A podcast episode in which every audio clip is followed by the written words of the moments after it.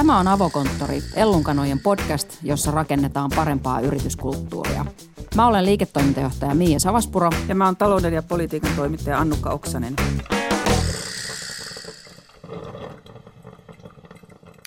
Kun puhutaan yritysten sidosryhmistä, niin siellä keskeisin on pitkään ollut omistaja. Siltä ainakin vahvasti vaikuttaa, sillä osakkeen omistajien odotuksilla voi perustella yrityksissä melkein mitä tahansa ratkaisua. Senpä takia meille tuleekin tänään vieraaksi omistajien edustaja, joka työkseen miettii, millaisia yrityksiä kannattaa omistaa ja millaisia ei kannata omistaa. Taalerin osakesijoitusjohtaja Mika Heikkilä on analysoinut yrityksiä useiden suhdannekiertojen ja muotivillitysten läpi lähes 30 vuotta. Podcastin lopussa Ellunkanojen perustaja Kirsi Piha esittelee bisneskirjoja, jotka ovat tehneet häneen vaikutuksen.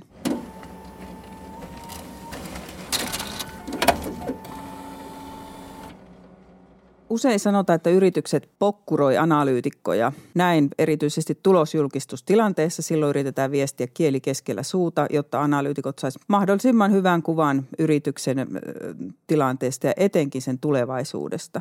Tämä on sillä tavalla ymmärrettävä, että analyytikot toimii yhdessä talousjärjestelmän tärkeimmistä solmukohdista, eli ne analysoi osakkeita, jotka on siis osia yrityksistä. Joo, niinhän se on, että kun sijoittaja ostaa palasen yrityksestä, niin silloinhan hän uskoo siihen, että rahat tuottaa yrityksessä paremmin kuin jossain toisessa yrityksessä. Ja osakekurssihan kuvaa nimenomaan tulevaisuuden tuotto-odotuksia. Eli näin ollen hyvät analyytikkoarviot tavallaan turvaa yrityksen rahoituksen, sillä jos tunnettu tai luotettava analyytikko kehottaa ostamaan jonkun yrityksen osakkeita, niin näin sitten yleensä myös tapahtuu. Eli, eli, eli sijoittajat niin noudattaa näitä analyytikoiden – arvioita siitä, että kannattaako ostaa, myydä vai pitää, niin, niin aika herkällä, herkällä korvalla. Yritykselle tietysti maine hyvänä sijoituskohteena on aika elintärkeä asia, koska tota, silloin yritys saa jatkossakin rahoitusta, esimerkiksi osakeannin kautta ja välttyy ottamatta velkaa. Ja tämä on tietysti yritys, yritykselle äärimmäisen tärkeää, sillä ilman sujuvaa rahoitusta yritys ei voi toimia. Mutta sitten taas osakeanalyysihan on tulkintaa ja se voi olla myös kulttuurisesti sidonnaista, vaikka se esitetäänkin mielellään tosi umpirationaalisena systeeminä tai semmoisena ainoiden vaihtoehtojen matematiikkana. Mm. Tunnuslukujen painotukset ja laskemistavat on vaihdelleen ja samaten se, että millaista strategiaa yritykset pitää hyvänä. Mulla on itselleni jäänyt mieleen 90-luvulta, jolloin mä aloitin taloustoimittajana monialavillitys. Se oli tosi hip ja pop, että kaikki yritysten piti olla toimia mahdollisimman monella alalla, että vähennetään riskejä. Ja sen jälkeen tulikin muotiin sitten erikoistuminen, että näitä tulee ja menee kyllä. Tällä hetkellä muotia on ehdottomasti vastuullisuus, vastuullinen sijoittaminen.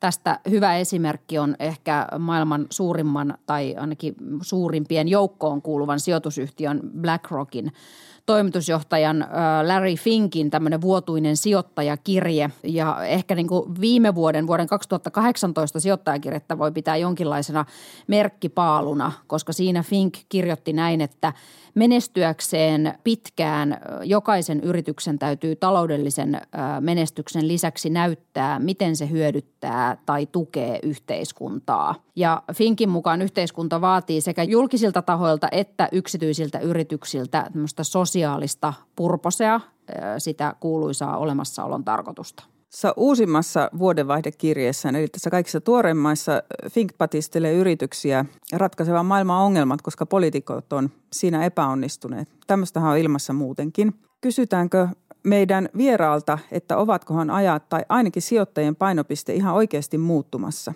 Ja meille tulee vieraaksi Taalerin osakesijoitusjohtaja Mika Heikkilä.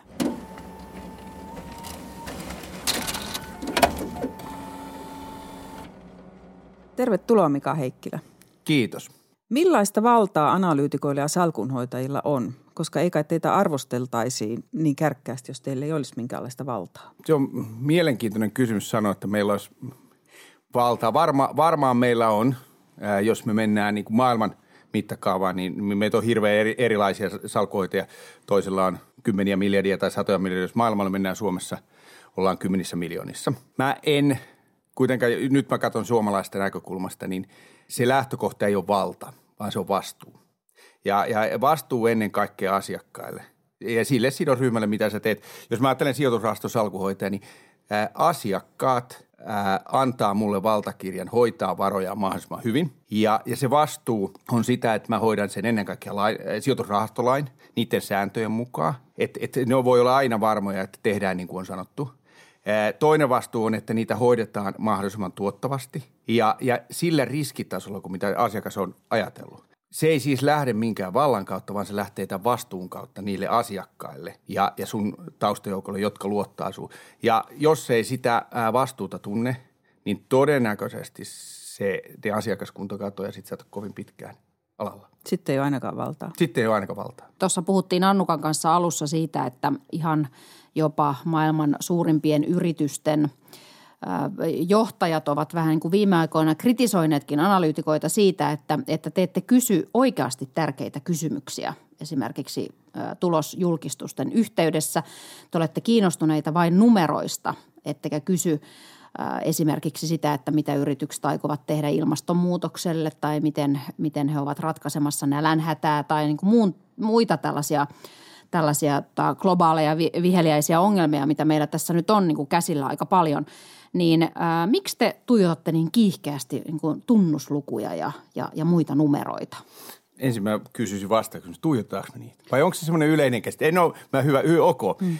Kyllä me katsotaan. Niin. Siis luvut on, on, on se ykkösasia, mitä, mitä me katsotaan. Jos, mm. jos tulosjulkistus tulee, niin oliko se yli vai ei. Mm. Sitten mä vähän ennusteen. Erotan, mm. Niin, ennuste joo. Mä vähän erotan analyytikot ja salkuhoitajat, koska analyytikot tuottaa sitä materiaalilla sijoittajille ja sijoittajat, salkuhoitajat viime kädessä päättää, ostetaanko, myydäänkö, mm. pidetäänkö rahat tässä yhtiössä mm. vai ei. Miksi numeroita? Niin ennen kuin mennään siihen, että miksi ei kysytä oikeita kysymyksiä, niin se lähtee taas siitä, että numerot on lahjomattomia.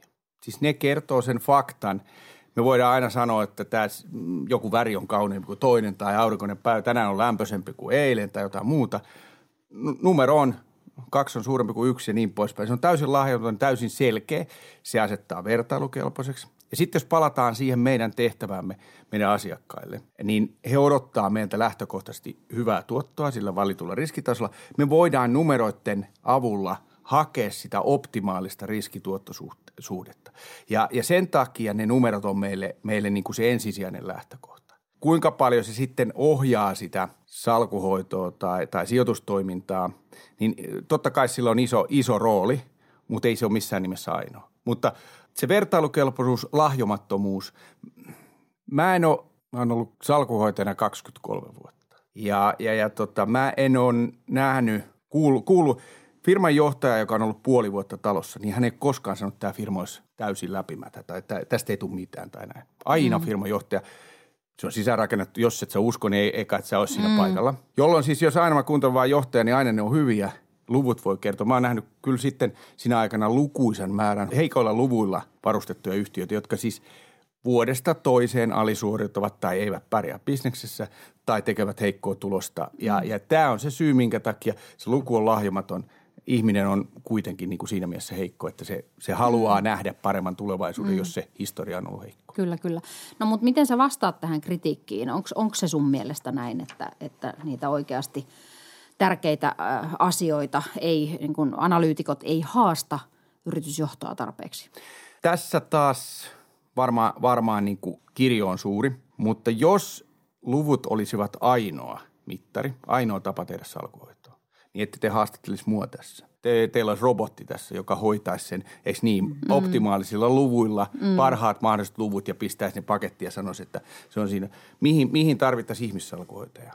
Ja se kritiikki, jota aina välillä kuulee, että ette, ette kysy niin mitään muita kysymyksiä, niin se ei, täy, ei ainakaan täysin pidä paikkansa, koska niin kauan kuin on ihmissalkuhoitaja, niin se on just se lisäarvo – se on, se on salkuhoitaja itse asiassa henkivakuutus. Mä tuossa otin meidän sijoitu, oman rahastoni sijoitusprosessin ja siellä on luvut, jotka on ihan, kaikki saa ne. Ei mulla ole mitään, siis te saatte, kaikki muutkin saa ne. Ei siinä ole mitään lisäarvoa. ATK pyörittää. Jos se olisi maailman paras tapa tehdä, niin se olisi Amerikan maailman isoin rahasto ja se olisi Amerikassa keksitty. Tässä olisi John tai Mary Smith kertomassa mm-hmm. siitä rahastosta. Eli elävän salkunhoitajan tehtävä on nimenomaan hakea niitä pehmeitä asioita, niitä lukujen takana olevia asioita ja niillä hakee eroa kilpailijoista, löytää lisäarvoa ja, ja, ja tuoda itse asiassa sun asiakkaille sitä tietoa tai parempaa tuottoa tai parempaa riskitasoa. Ja varmaan meissä on eroja, mutta ainakin oma lähtökohta on aina niin, että, että lukujen taakse pitää mennä. Se on, erittäin, se on itse asiassa koko olemassaolon oikeutus. Mitä sä katsot sieltä lukujen takaa? Mitkä ne on ne asiat, mihin sä kiinnität huomiota? Johto, ää, yrityksen johdon track, historia, mitä se on tehnyt ennen, miten se on selvinnyt vaikeassa tilanteessa. Finanssikriisi oli erinomainen ää, mittari. Ää, 2000-luvun teknokupla oli erinomainen mittari. Kokemuksesta on se hyöty välillä, välillä ehkä vähän urautuukin, mutta, mutta se hyvä puoli, että sä näet, että ne johtajat, jotka pysty silloin selviään, niin, niin, niin tota, niillä on varmaan kokemusta jatkossakin. Mä haen pitkäjänteisyyttä, rehellisyyttä, johdonmukaisuutta. Sun pitää pystyä kertoa huonotkin asiat ää, johdonmukaisesti ja rehellisesti, koska jos sä teet sen, niin ei ole mitään, mitään niin kuin salattavaa. Itse asiassa mä haen myöskin maalailua ja semmoista niin kuin, ää, markkinointia ja tämmöistä, jotta mä tiedän, että tämä ei, tämä ei ole mun salkkuuni tuleva yhtiö. Että tota, jos, jos puhuu niin kuin toisen tyyppistä tietoa, niin, niin, niin se. Sen lisäksi ää, omistajatausta. Ehkä kaikkein tärkein asia, vaikka ne luvut korostuu, on yhtiön kilpailu ja, ja, ja niin kuin klassista Buffettin vallihautatermiä käyttääkseni. Millainen kilpailuetu se yritys on pystynyt rakentamaan muita kohtaa? Koska vain sillä tavalla, me, koska kaikki nämä luvut perustuu ennusteisiin – jos se kilpailu, jollei sillä firmalla ole kilpailu, että joku voi kopioida se huomenna tai tehdä, niin miten sä voit luottaa niihin lukuihin? Mm. Ja mitä vahvempi tämä vallihauta on, niin sen enemmän. Ja sen eteen mä itse asiassa yritän tehdä aika paljon työtä. Johto on se osa, henkilöstö on se osa. Me varmaan tullaan, organisaatiokulttuuri on sellainen osa. Ja tuote itsessään voi olla sellainen, mitä enemmän sulla on palvelua, otetaan konehissit se, niitä on aika vaikea ää, miettiä, että joku nopeasti ottaisi sen kilpailun, koska on siellä erilaisia yhtiöitä, mutta, mutta jos sä saat sen palvelumallin niin tehokkaaksi, niin se on, se on valtava suojamuuri. Ää, valtava määrä erilaisia ää, kvantitatiivisia asioita, mitä, mitä tota, anteeksi, kvalitatiivisia asioita, mm, mitä, mm. mitä sieltä haetaan. No miten sä esimerkiksi, sit kun sä puhut johdosta ja organisaatiokulttuurista, niin, jotka – jotka kulkevat hyvin pitkälti käsi kädessä, niin miten sä ulkoa käsin pääset käsiksi tällaisiin asioihin, jotka ovat varsinkin kulttuuri, joka on hyvin sisäinen asia. Miten se sun mielestä niin kuin läikehtii ulospäin? Sulla on pitkä kokemus, niin minkälaisia asioita sä sieltä aistit ja nappaat ja havainnoit ja tulkitset? Se on äärimmäisen hyvä kysymys, koska jos kun sä meet johdon normaalin sijoittajatilaisuuteen, niin siellähän yleensä kerrotaan, että kulttuuri on muutos ja me ollaan innovatiivisia ja kaikki kauniit sanat, eikö niin? Mm, mm. Kaikki on rohkeita. Kaikki on rohkeita ja kaikki panostaa avoimia. kannattavaan kasvuun. Kaikki on avoimia ja asiakas ymmärtäviä näin. Ja silti toiset firmat pärjää paremmin kuin toiset. Se, mikä mun tehtäväni on mun asiakkaiden, mistä ne mulle maksaa, niin on selvittää, mistä se et, kilpailuetu syntyy. Mä lähden, jos on pienempiä firmoja, Suomessa tämä on helppo. Mulla on tietty kulttuuri, kielellinen etu, mä tunnen ihmisiä. Mä soitan jos, jos mä tunnen jonkun kilpailijan, mä soitan kaverille. Kysyn, mitä mieltä sä oot tästä firmasta? Mm. Jos mä tunnen jonkun ihmisen sieltä ää, firmasta, mä kysyn ihan taatusti, miltä tasolta tahansa, millainen meininki. Jos johto sanoo, että meillä kaikki innovoi, meillä kaikki on mukana ja sitten mä tunnen firmassa vaikka 5000 työntekijää. Satun tuntee lattiatasolta jonkun, että ootteko, saatteko te tehdä siellä kaikki. Jos ei se matchaa mitenkään, mm. niin sit sä tiedät, että, että eihän tässä ole niin kuin, mm. ei, ei tämä ole se, se asia. Ja, mm. ja sun pitää hakea kaikista näistä pienistä signaaleista. Mä otan yhden pienen esimerkin. Mä tykkään aina silloin, jos tehdasvierailulla, käyn, käyn mielelläni siellä, koska se on konkreettista, sä näet niitä paikkoja. Myöskin sellainen pieni ää, asia, ää, johdon ää, tunteminen, kuinka se tuntee tuotteet, ihmiset, kaikki muut. Pystyykö se keskustelemaan, jos kaveri tulee kysyä jotain, että mikä osa toi on. Ja mulla on aika hyviä kokemuksia siitä, että ne johtajat, jotka – tuntevat pienenkin yksityiskohdan siellä. Ja mä en usko, että se on sattumalta viety se reitti niin, että se on, on niin kuin tuntenut sen, että hän tuntee tuon kone, on menestynyt itse asiassa jatkossa paljon paremmin. Mm. Sitten sä tunnet sen yrityksen niin kuin pohjatasosta, etkä vaan ylhäältä käsin. Kiinnitätkö sä huomiota siihen, minkälainen, minkälainen toi, toimitusjohtaja on sosiaalisissa tilanteissa? Eli tervehtiminen ja tyyliin. Sanotaanko herra toimitusjohtajaksi vai kutsutaanko etunimellä? Ää, joo, siis tämän, tämän tyyppisiä asioita ilman muuta jos, jos yritys kertoo olevansa avoin, vapautunut, avo, semmoinen, semmoinen innostava kulttuuri, niin, niin ei se varmaan lähde siitä, että ollaan hirveän muodollisia. Toki sitten täytyy muistaa, että voi olla turvajärjestelyä, voi olla, voi olla näin, mutta mut silloin se ei voi lähteä, että nämä pienet asiat yhdistettynä toisiin. Mun tehtäväni on vähän niin kuin tarkkailla koko ajan muodostaa se oma kuva siitä yrityksen. Et, et, ja mä käytän, kun puhuttiin niin historiaa, jos se yritys on aikaisemmin tehnyt näitä asioita onnistuneesti, niin miksei se onnistuisi jatkossa? Jos se on aikaisemminkin puhunut, että se tekee, eikä koskaan onnistunut, niin mikä olisi nyt se käänteen tekevä asia niissä? Että siellä on valtava määrä lukujen tausta. Itse asiassa luvuthan ovat vain se lopputulos mm. siitä kaikesta toiminnasta, mitä on tehty. Se vaan on sitten lahjomaton loppu, siinä mielessä kiva lahjomaton lopputulos, että se kertoo, että tämä nyt meni näin, tässä me ollaan. Ja, ja sitä ei voi sitten enää niin kuin pehmeillä arvoilla enää muu selittää, jos ei se ainakaan, ainakaan niin kuin pitkällä aikavälillä niiden lukujen täytyy myöskin vastata sitä, mitä on sanottu toisella mm. puolella. Sä sanoit tuossa, että sä olet 23 vuotta alalla, eli pitkään, ja olet nähnyt suhdanteiden ja muotien tulevan ja menevän. Ja sanoit tuossa alussa myös, että numerot on lahjomattomia, mutta kyllä niissäkin muodit muuttuu, että milloin, milloin joku luku on hip ja pop ja kaikista tärkein ala, analyytikkojen mielestä. Niin tiivistä nyt lyhyesti, että miten analysointi on muuttunut tässä neljännesvuosisadassa. Joo. Ja itse asiassa mä huomaan, että mä oon ollut, tulee tänä syksynä, tai ensi syksynä 30 vuotta, mutta salkuhoitajana, rahastosalkuhoitajana mä oon ollut 23. Niin. Kolmannes vuosisadassa. Kolmannes vuotta. Mm. Tuntee itsensä ikääntyväksi. Tota, äh, se on muuttunut valtavasti. Sinänsä ne tunnusluvut, jotka pääsääntöisesti Amerikasta on opettu, P-luku, price to book-luku, niin ne on edelleen olemassa siellä. P-luku on varmaan se yleisin käytetty. Velkaisuuden merkitys on, on noussut. Me kuitenkin tänä päivänä katsotaan paljon yritysarvoa, siis markkina-arvo plus velat mukaan, ja sitä verrataan sitten liikevoittoon. Pääomasijoittajat on tuonut erilaisia, otetaan pois, pois tota, poistoja tai, tai mennään enemmän käyttökatepuolelle. Sitten mä muistutan aina siitä, että jos, jos Onko niin, että käyttökate on noussut vähän enemmän muotiin kuin se oli joskus aikaisemmin? On, Mulla on vähän tämmöinen tuntuma. On, on, se, nou, on, on se selkeästi noussut. Et, et sinne on tullut enemmän tietoa, enemmän lukuja, enemmän ehkä tarkennettuja, kohdennettuja lukuja. Ja, ja, ja tämän 90-luvulta alkaen, niin, niin muutos on Suomessa ihan valtava. Analyytikko-osaaminen on noussut valtavasti, sijoittajien osaaminen on, yhtiöiden osaaminen ja tehokkuus on noussut valtavasti. Onko, onko jotain sitten, ehkä, ehkä jossain määrin, mä vähän varoisin sokastumasta niihin. Hienoa, että eh, tuntuu välillä silleen, tämä on vähän karikoitu, jos sanotte, että eh, firma kertoo liikevaihdon ja nämä kaikki kulut on vähän niin kuin kertaluontoisia – että et mennään yhä ylemmäs siellä, siellä niin kuin tuloslaskelmarivillä, koska tuntuu, että aina meillä on joku ke- kertaluontoinen projekti, että me ei tehdä sitä lopputulosta. Niitä on riittänyt kieltämättä. Joo, mm. ja, ja, ja taas kaksikko Buffett-Magner on, on todennut sitä, että äh, kuka ne, kuka ne poistot esimerkiksi maksaa, niin onko se hammaskeijut vai kuka. Että et, et, et jonkun pitää kuitenkin ää, äh, viime kädessä, että et, kyllä mä myös katson sitä ihan lopullista nettoverojen jälkeen tulevaa – osakekohtaisesta tulosta, joka tulee meille omistajille. Ja, ja, ja se on niin kuin se viimeinen. Mutta siis vastauksena siihen sun kysymykseen. Velan merkitys, se on tullut enemmän tunnuslukuja. Käyttökatteen merkitys on kasvanut merkittävästi siitä. Ehkä sanoisin sitten sellainen iso muutos, ehkä kaikkein suurin muutos, ei lukujen, on se, että informaatio on saatavalla aivan mm.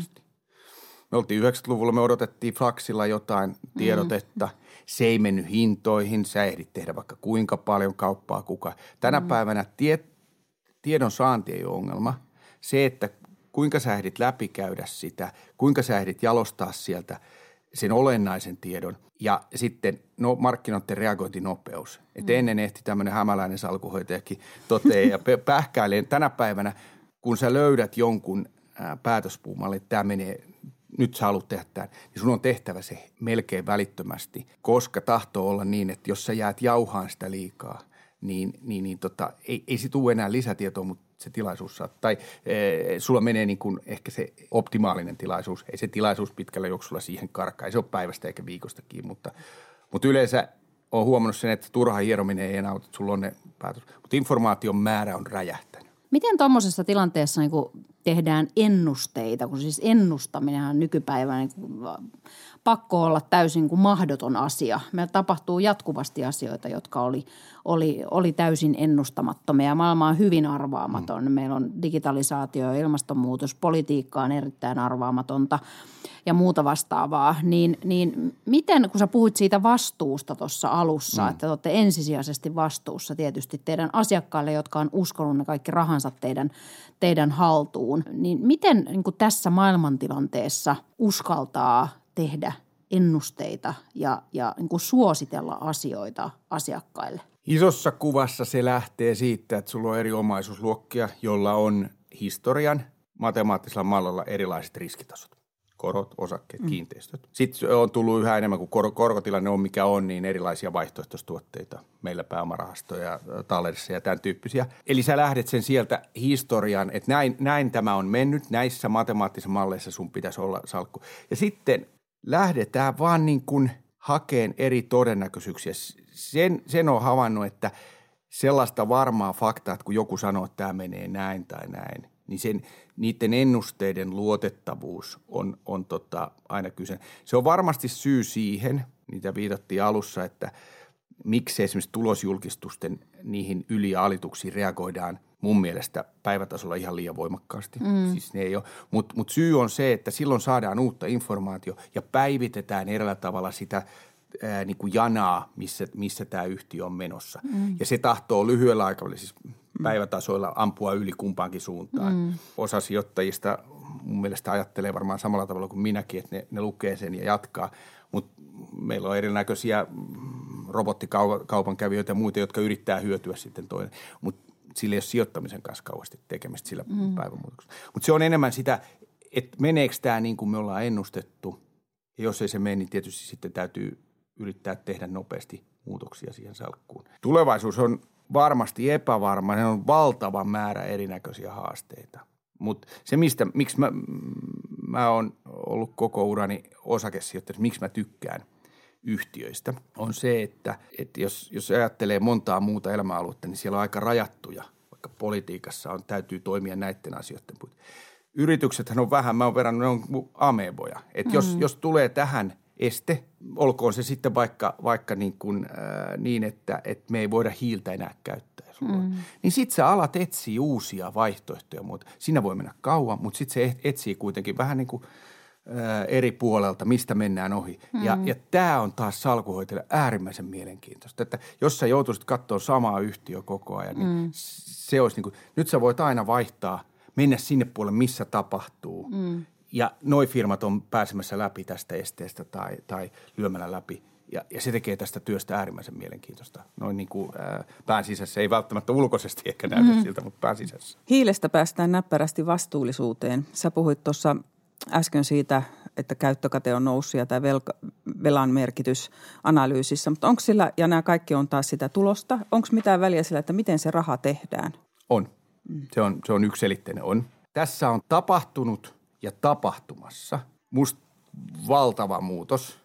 Ja, ja, ja jos mä ajattelen sitä vaikka sinne 90-lukuun, niin totta kai silloinkin oli, oli niin kuin tärkeää, että toimittiin lain, ehdottomasti lain ja, ja, ja, ja hyvien tapojen. Ainakin kotimaassa. Mukaan. Ja ainakin kotimaassa, joo. Ja, ja sitten muu, muualla ei välttämättä ihan, ihan aina tiedetty tai muuta. 2000-luvulla niin – nousi aika paljon. Ensimmäisen kerran rupettiin vaatiin ja miten se, miten se tehtiin tämä vastuullisuus poissulkemalla. Poissuljettiin aseet, alkoholi, tupakka, tämän tyyppinen. Eli todettiin, että kun näihin ei sijoiteta, niin me ollaan niin kuin ok. Ja se, sekin on ihan ok, siis se on, se on jo ensimmäinen valinta. Mutta tota, jokuhan omisti ne erää tavalla poissuljetut ne asefirmat omisti joku toinen sitten, jos, jos sä myyt ne markkinoille. Se ei lopeta niiden toimintaa tai muuta toimintaa, se vaan vaihtaa omistajaa. 2010-luvun tai, ja tästä eteenpäin sijoittajien vastuullisuus on yhä enemmän itse asiassa musta ehkä kaikkein hienoin, koska pakko ottaa esimerkiksi Helsingin pörssistä Neste. Ensinnäkin se on niin iso yhtiö, se on, se on, se on pystynyt tekemään aivan käsittämättömän hienon muodonmuutoksia. Nyt kun kurssi on jossain 90 euroa, kun me tätä jutellaan – niin mä muistan, mulla oli eh, omassa arvomarkkarahastossa vuosina 2011 2013 kolmen suurimman joukossa neste. Silloin se oli arvoyhtiö, siis se oli halpa hinta per tasearvoltaan. Ja Ja samaan aikaan he määrätietoisesti investoi omaa innovaatio biodieseliä Rotterdamia ja Singaporen, käytti sinne sen kaksi miljardia. Mm-hmm. Ja, ja kaikki, ä, aika paljon epäilevät, että tuleeko tuosta mitään ihan poliittisia riskejä, löytyykö markkinoita, käytetään palmuöljyä. Ja, ja tota, nyt kun se on lyönyt läpi, silloin itse asiassa sanoin meille sisäisesti, että jokaisen niin kun ilmastonmuutokseen reagoivan tai vihreänä itseään pitävän rahaston pitäisi omistaa nestettä, koska se on maailman öljyyhtiöistä ylivoimaisesti niin kuin innovatiivisia puhtain. Meidän eh, sijoituskriteeriä ja sijoitusprosessin mukaisesti me myytiin ne liian aikaisin pois. En olisi uskonut tätä, mutta tämä menestys osoittaa, että sijoittajien itse asiassa kannattaa hakea niitä tulevaisuuden menestyjiä sieltä, jotka on esimerkiksi ilmastonmuutoksesta – hyötyviä. Ja, silloin musta tämä kääntyy hienosti, että me ei vaan sysätä pois omasta mielestämme sitä epämiellyttävää vastuuttomuutta, vaan me itse asiassa lähdetään hakemaan niitä bisneksiä, jotka voi ratkaista näitä isoja ongelmia. Ja silloin, kun ne, niille on kysyntää, asiakkaat haluaa niistä maksaa, koska ne ongelmat on, on olemassa siellä. Tämä koskee vaikka Kiinan ilmaongelmia tai muuta – niin me ollaan enemmän kuin kiinnostuneita sijoittamaan tämän tyyppisiin. Ja silloin mun asiakkaat, joille mä oon vastuussa, on tyytyväisiä tuottoon. Se yhtiö saa pääomaa pitkäjänteisiä omistajia te- tehdäkseen niitä parempia tuot- sellaisia tuotteita, jotka vastaa tähän. Ja itse asiassa niiden markkinan nousee. Tässä voittaa kaikki. Ja, mm. ja silloin sy- mä vaan mietin tuon nesteen esimerkin siivittävänä. Mitä suomalainen metsäteollisuus pohtii tänä päivänä, koska se voi olla se seuraava, jos me mietitään muoviongelmaa Siitähän on viitteitä nyt on mm. kyllä joo. Ja, ja, ja, ja se ei näy niiden hinnoissa, mm. by the way, mm. mitenkään. Mm. Et, et, mm. Kymmenen vuoden päästä, jos jutellaan tässä samassa, niin se voi olla, että se on se sektori, joka on, on niin kuin lyönyt läpi. Mm. Ja näitähän olisi vaikka kuinka paljon. Mutta mm. tämä muutos on alkanut ja sijoittajat etsii hyviä sijoituskohteita siltä vastuulliselta puolelta, eikä vaan sano, että me ollaan siellä sen takia, että me näytetään hyvältä semmoinen viherpesu jää mun mielestä kokonaan pois. Ne on hyviä sijoituskohteita. Ne on, ne on parempia kuin moni muu. Se on hieno juttu, että, että tämä, tämä on noussut sijoittajien keskuudessa nyt selkeästi, mutta, mutta ei voi kyllä sanoa, että sijoittajat olisi ollut kauhean niin kuin edelläkävijöitä tässä asiassa. Se, se että, nousee. Se niin, vielä nousee. Ja se on edelleen aika pientä, on, että tuossa just törmäsin tällaiseen The Forum, Forum of Sustainable and Responsible Investment – niminen raportti, en tiedä onko sulle tuttu, niin, niin sen mukaan vasta 25 prosenttia ammattilaisten tekemistä sijoituksista oli niin kuin vastuullista mm. sijoittamista viime vuonna. Joo. Ja esimerkiksi Larry Fink – BlackRockin äh, toimari on myös sanonut, että, että vastuullinen sijoittaminen on vasta alussa. Se on just näin. Niin äh, kyllähän tässä eittämättä tulee mieleen, että jos nyt tätä ilmastonmuutoksenkin tilaa miettii, niin tämä tapahtuu liian myöhään – niin miksi sijoittajat ovat heränneet tähän niin myöhään, kun tästä on kuitenkin, tämä on ollut meillä tiedossa jo 15 vuotta ainakin? Kyllä varmaan sijoittajat isossa kunnassa herää siihen samaan asiaan, kun heidän asiakkaansa niin vaativat. E, tai oikeastaan kahta kautta. E, vaikka asiakkaat sanoo, että tehkää vastuullisesti, niin totta allekirjoitetaan e, kaikki, kaikki tota, tehdään, tehdään ne prosessit niin kuntoon, kun ne on, on, on tehty ja hyväksytään. Mutta vasta tämmöinen markkinatalouden logiikka siinä mielessä, että joku tekee sellaisia tuotteita, joilla on kysyntää näihin ongelmiin mm. vastatakseen, niin sen jälkeen tuotto lähtee juokseen perässä tai sijoittaja, mä en halua käyttää sanaa, mä käytän, se on, se on tuottohakuinen sijoittaja, joka lähtee hakemaan sinne perässä. No jos sitten sanoo, että no onko se, se salkuhoitaja asiakas se syyllinen, ei, kuluttaja. Onko kuluttaja tehnyt valintoja – bensapumpulla tai, tai energiavalinnoissaan kovin vastuullisesti. Ilmastonmuutos, sama 15 vuotta, onko se sanonut, että me halutaan tuulivoimaa vai onko se ostanut sitä hiilivoimaa? Mm-hmm. Ei kuluttajilta ole tullut painetta muuttaa sitä toimintaa. On voitu tehdä vähän niin kuin, äh, yrityksille vähän parempia äh, niin kuin tuotte sille, että se näyttää, että me, me ollaan niin kuin parempia, mutta todellista muutosta ei ole Kun se lähtee kuluttajilta – että me ollaan valmiit, me vaaditaan, että, että ei hiiltä enää. Siinä on poliittisen, poliittisen päätöksentekijälle mahdollisuus vaikuttaa, sysätä alkuun. Meillä tuulivoima sysättiin alkuun. Nyt hiilivoimaa pistetään kiinni ja nyt ei sijoittajat halua omistaa hi- eh, hiilivoimaloita, koska se on huono bisnes tulevaisuudessa. Mm. Siinä vaiheessa, kun se menee kiinni, niin se on huono bisnes. Eli Kyllä tämä herän, herääminen on tapahtunut asiakkaissa, kuluttajissa ja sitä kautta sijoittajat noudattavat tätä sen porukan mukana, että, että ihan sama yritysjohdolla, niin ei ne ennen lähde muuttuun, kun niiden asiakkaat vaatii muutosta.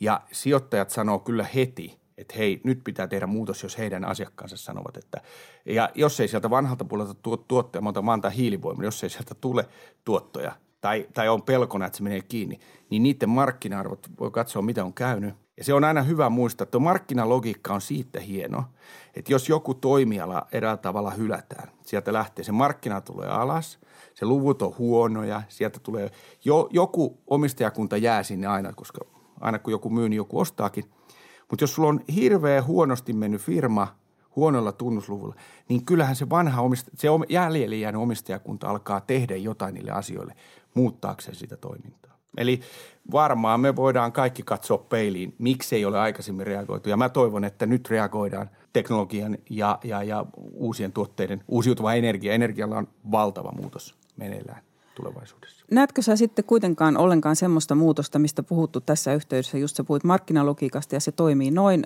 mutta että sillä sijoittajalla, eikö sillä ole mitään muuta intressiä siihen asiaan kuin se tuotto, minkä se siitä saa? Eli puhutaan tosi paljon tästä, että yrityksillä pitäisi olla purpose ja niillä pitäisi olla, sillä työllä pitäisi olla joku muu merkitys kuin esimerkiksi rikastuminen, niin voisiko ajatella, että joku yrit- tai sijoittaja sijoittaisi esimerkiksi nesteeseen tai ihan mihin tahansa muuhun sen takia, että haluaa suojella maapallo, pitää maapallo elossa. Voi, voi. Siis yhä mm. enemmän on, jos me ajatellaan vaikka monia säätiöomistajia. Heillä on ihan, ihan niin kuin kirjattu purpose sinne, sinne niin kuin lähtökohtaan. Yksityisillä ihmisillä, varakkailla yksityisillä ihmisillä on yhä enemmän. Jos me katsotaan vaikka amerikkalaisia miljardöörejä, niin heillä on tämän tyyppisiä tavoitteita. Kansalla, yksityisillä kansalaisilla tulee yhä enemmän. Eikä ole sattumaa, että meiltäkin tulee sen tyyppisiä tuotteita, jotka vastaa tähän huutoon. Se ei ole vielä kauhean iso se porukka, mutta se kasvaa koko ajan. Ja, ja, ja tota, mitä tulee firmoihin, niin kyllä, se, vaikka, vaikka se ää, tuoton tekeminen sijoittajille on, on, on niin kuin, onko se sitten ykkösen, ei, mutta pitää olla myös muita tavoitteita, että et tehdään oikeasti vastuullisesti. Et, ää, ne ei ole musta poissulkevia, mutta jos lähdetään, pistetään se ykköseksi, että ei tarvi enää, että voidaan antaa niin tuotosta perille sen takia, että on muita asioita, se ei lähde juokseen näiden parhaiten käytäntöjen perään, mitä esimerkiksi nesteen menestys osoittaa. Kyllä se, että että se on te, pystynyt tekemään sille hyvää tuottoa, on tuonut lisää investointimahdollisuuksia ja nyt tehdään uutta laitosta sen takia, että se on menestynyt. Jos tämä ei olisi onnistunut, tämä strategia, niin vaikka olisi ollut kuinka hyvä äh, tarkoitus niin, niin, niin uutta laitosta ei olisi Singaporeen rakennettu sano vielä tähän loppuun, että jos vielä palataan tuohon Unileverin Paul Polmaniin, johon me ollaan tässä Annukan kanssa useita kertoja viitattu, joka kovasti aina pe- penää sen perään, että, että analyytikoiden pitäisi kysyä niitä oikeita kysymyksiä. Niin äh, milloin nähdään se päivä, kun vaikka Taalerinkin sijoituskirjeessä lukee, että näkemyksemme mukaan tämä firma XX ei ole tehnyt riittävästi toimia ilmastonmuutoksen hillitsemiseksi – suosituksemme myy. Milloin nähdään tällainen päivä? Mä, mä en anna sulle päivää, mutta, mutta tota, ää, se täytyy ruveta ensi viikon sijoituskirjettä miettiä. mutta mutta tota, ää, meillä on isot sijoitukset ää, koko konsernina tuulivoimassa ja uusiutuvassa energiassa. Me uskotaan siihen tosi vahvasti. Sitten jos mä katson sijoitusrahastojen puolella, niin, niin meillä on ajettu kaikkeen toimintaan tämä vastuullisuuden periaate ja, ja oikeasti me katsotaan firmoja siltä pohjalta. Se, mitä me yritetään tehdä, niin ähm, meillä on suomalaisia firmoja 200 yritystapaamista vuodessa. Me yritetään joka kerta, jos siellä mennään keskustelussa siihen puhutte, että kumpaa te toivoisitte sijoittajana. Että äh, lähdetäänkö tekemään vastuullisuutta tai tätä, niin me annetaan aina äänemme sille puolelle, että, että ilman muuta tuolla on mahdollisuuksia, tehkää se – vaihtoehto. No mä otan esi- mun täytyy ottaa yksi, pakko ottaa yksi esimerkki. Kun Fortum osti Uniperin, mm. niin soitin samana iltana ja kysyin, että paljonko tuli hiili, paljonko hiilitase nousi koko Fortumin tasolla. Pitääkö meidän myydä teidät pois? Koska me seurataan meidän rahastojemme hiilitä mm. jalanjälkeen koko ajan. Okay. Me, me, pyr- me ei olla lyöty tase, tasasta arvoa, koska se, se, olisi, se, se johtaa siihen, että sulla voi olla softafirmoja, jotka mm. ottaa töpselistä äh, ehkä hiilellä tuottua sähköä ja poistaisi Fortumin – mutta meillä on se tavoite, että se laskee mm. joka vuosi. No mikä oli vastaus silloin, kun soitit? Öö, se nousi muistaakseni 20, ei kun sieltä tuli 27 ja se jäi johonkin 19 tai 18 prosenttiin, siis koko Ford. Fortumillahan oli itsessään vain 7 prosenttia, että, Joo. että tota, se jäi alle 20. Ja lupaus siitä, että sitä ei ostettu hiilivoiman takia, vaan siellä oli muut ja että se hiili tullaan ajan alas, oli, oli niin kuin tyydyttävä vastaus. Meillä on Fortumia salkussa. Okei. Okay. Hyvä. Kiitos Mika Heikkilä, kun tulit vieraaksi Avokonttoriin. Kiitos, Kiitos vierailusta. Oli ilo olla täällä. Tervehdys, mä olen Kirsi ja tänään mä ajattelin, että tämä kirja, mistä mä, mistä mä kerron, niin kertoo maailman tilasta tai oikeastaan pohdiskelee sitä. Eli kirja on ehkä monellekin tutun kirjailijan Juval Noah Hararin uusin kirja 21 oppituntia maailman tilasta. Ja mä ensin jotenkin ajattelin, että tämä on vähän niin kuin sellainen – tiivistelmä niistä kahdesta aikaisemmasta kirjasta, jotka mä oon lukenut ja mä jotenkin hyljin tätä kirjaa aika kauan, mutta sitten onneksi tartuin tähän, koska tämä on itse asiassa kyllä ihan oma teos ja, ja hyödyllinen ja hyvä sellainen. Harari käsittelee tätä maailman tilaa sellaisista näkökulmista kuin esimerkiksi teknologinen haaste, poliittinen haaste, epätoivo ja ter- toivo, totuus ja sitten sinnikkyys. Ja, ja sitten täällä lopussa on vielä vähän tämmöistä niin kuin meditaatiotyyppistä juttua, missä hän puhuu omasta elämäntavasta ja siitä, kuinka aikaa pitäisi käyttää. Ja jos lähdetään tästä teknologisesta haasteesta, niin, niin Hararilla on tosi kiinnostava tapa jotenkin tarkastella itse asiassa tekoälyä ja tämän tyyppisiä asioita. Ja se pohdiskelee sitä, että kun ihmiset on tottunut ajattelemaan elämää päätöksentekonäytelmänä, niin mitä tapahtuu – tälle elämänkatsomukselle sitten, jos me yhä useammin itse asiassa annetaan tekoälyn tehdä päätöksiä meidän puolesta ja kun tekoäly sitten loppujen lopuksi päättää, mitä me opiskellaan, missä me ollaan töissä ja kenen kanssa me mennään naimisiin, niin ihmiselämä lakkaa olemasta tällainen päätöksentekonäytelmä. Ja se taas johtaa siihen, että esimerkiksi demokraattisissa vaaleissa ja vapaissa markkinoissa ei Hararin mukaan ole silloin enää mitään järkeä – Eli mitä meidän niin kuin, tavallaan tavalle elää, mikä kuitenkin johtaa, jo, johtuu tavallaan semmoista asioista, että, että mitä me tehdään ja minne me ollaan menossa, jos yhtäkkiä meillä on tekoäly, joka itse asiassa osaa ratkoa näitä asioita meidän puolesta, niin, niin minkälaiseksi elämä silloin ehkä myöskin typistyy. Ja, ja tota, kun puhutaan työkaluista, niin Hararin niin näkee sen sillä tavalla, että itse asiassa me tulevaisuudessa tarvitaan ehkä, ehkä jo nyt semmoisia työkaluja yhä enemmän, joiden avulla me voidaan päästä yhteyteen meidän omien kokemusten kanssa – ja tämä kuulostaa hassulta, mutta se perustelee sitä niin, että, että me itse asiassa niin tällä hetkellä me tehdään postauksia ja me haetaan tykkäyksiä. Ja sitä kautta me ei usein ehditä huomata A, sitä itse kokemusta, koska me otetaan niistä valokuvia jonnekin Instagramiin juuri sillä hetkellä. Tai sitten ylipäänsä niin kuin reflektoida, että miltä tämä meistä itsestä tuntuu. Ja se, mitä, miltä meistä asiat tuntuu, niin määräytyykin itse asiassa tosi, tosiasiassa – yhä enemmän näiden verkkoreaktioiden perusteella. Ja tämä on ainakin musta, mulle itselleni tämä oli vähän hätkähdyttäväkin ajatus ja, ja varmasti itse asiassa aika tosi. Harari puhuu tämmöistä sekulaarisesta ihanteesta, eli – hän puhuu uskonnottomuudesta siinä mielessä, mielessä eli tot, johon kuuluu totuutta, tasa-arvoa, vapautta, rohkeutta ja vastuullisuutta. Ja erityisesti tämä vapaus on, on Hararille selvästi tärkeä määrä, eli hän toteaa, että ihmisillä tuli aina olla vapaus epäillä, tarkistaa uudelleen, kuulla toinen mielipide ja kokeilla toista tietä. No sitten se puhuu ihmisistä ja, ja siitä, että minkälainen – ihminen sitten tuleva, minkälaista ihmistä tulevaisuus kaipaa ja, ja se toteaa, että, että tämmöinen tietämättömyyden niin kuin tavallaan myöntäminen ja ymmärtäminen on itse asiassa kaikkein tärkeintä silloin, kun tulee uusia asioita. Ja se toteaa muun muassa näin, että uuden ajan historia on osoittanut, että yhteiskunta, joka koostuu rohkeista ihmisistä, jotka suostuvat myöntämään, myöntämään tietämättömyytensä ja esittämään vaikeitakin kysymyksiä, on tavallisesti sekä menestyvämpi että rauhanomaisempi kuin ne yhteiskunnat, joissa kaikkien täytyy hyväksyä kyselemättä heille annettu vastaus. Ja jos puhuu tämmöisestä ehkä it, oman itsensä niin kuin tietämättömyyden myöntämisestä, niin voi melkein sanoa, että tänä päivänä sitä on tosi vähän. Ainakin jos katsoo vaikkapa Twitter-virtaa, niin tuntuu siltä, että kaikki itse asiassa tietää kaiken tosi tosi hyvin ja semmoisille kysymyksille ja, ja pohdiskelulle jää aika vähän, vähän tota tilaa. Ja sitten hän puhuu siitä, että itse asiassa homo sapiens on saanut ratkaisevan edun kaikkiin muihin eläimiin nähden – ei siksi, että me ollaan oltu yksilöllisesti jotenkin tosi rationaalisia ja tiedetty asioita, vaan, vaan se, että me ollaan pystytty ajattelemaan yhdessä suurina ryhminä ja sitä kykyä me ei saada kadottaa. Sitten se puhuu paljon ajankäytöstä, eli siitä, että, että kuinka pitäisi olla aikaa myöskin tuhlata tuhlata sitä aikaa, eli pitäisi pystyä niin kuin kokeilemaan erilaisia polkuja, tutkia umpikujia ja tehdä epäily, epäilylle tilaa ja ikävystymisellekin tilaa. Ja tässä kirjan lopussa se puhuu meditaatiosta ja meditoinnista paljon, eli se on sen oma tapa vetäytyä joka vuosi pitkäksikin ajaksi meditoimaan. Ja hän sanoi, että se on hänen oman ajattelukykynsä edellytys. Tämä on mun mielestä helppo tajunen perusteos äh, mutta hätkähdyttävä sellainen maailman tilasta ja toisaalta tämän muutoksen tarpeesta. Tämä ei musta marisee eikä paasaa, mutta täällä on aika tiukka, mutta toiveikas tapa suhtautua muutokseen ja ja, ja hän toteaa kyllä, että tällä hetkellä ei ihmiskuntaa lähelläkään yksimielisyyttä näissä kysymyksissä, mitä hän tässä kirjassa käsittelee – ja toteaa, että me ollaan nihilistisessä pettymyksen ja suuttumuksen tilassa, jossa me ollaan menetetty usko vanhoihin tarinoihin, mutta me ei olla vielä otettu uutta omakseen. Ja sitten hän kysyy tässä, että mitä siis seuraavaksi – Ensimmäiseksi on hiljennettävä tuomiopäivän ennustukset ja vaihdettava paniikki mielialasta hämmennykseen.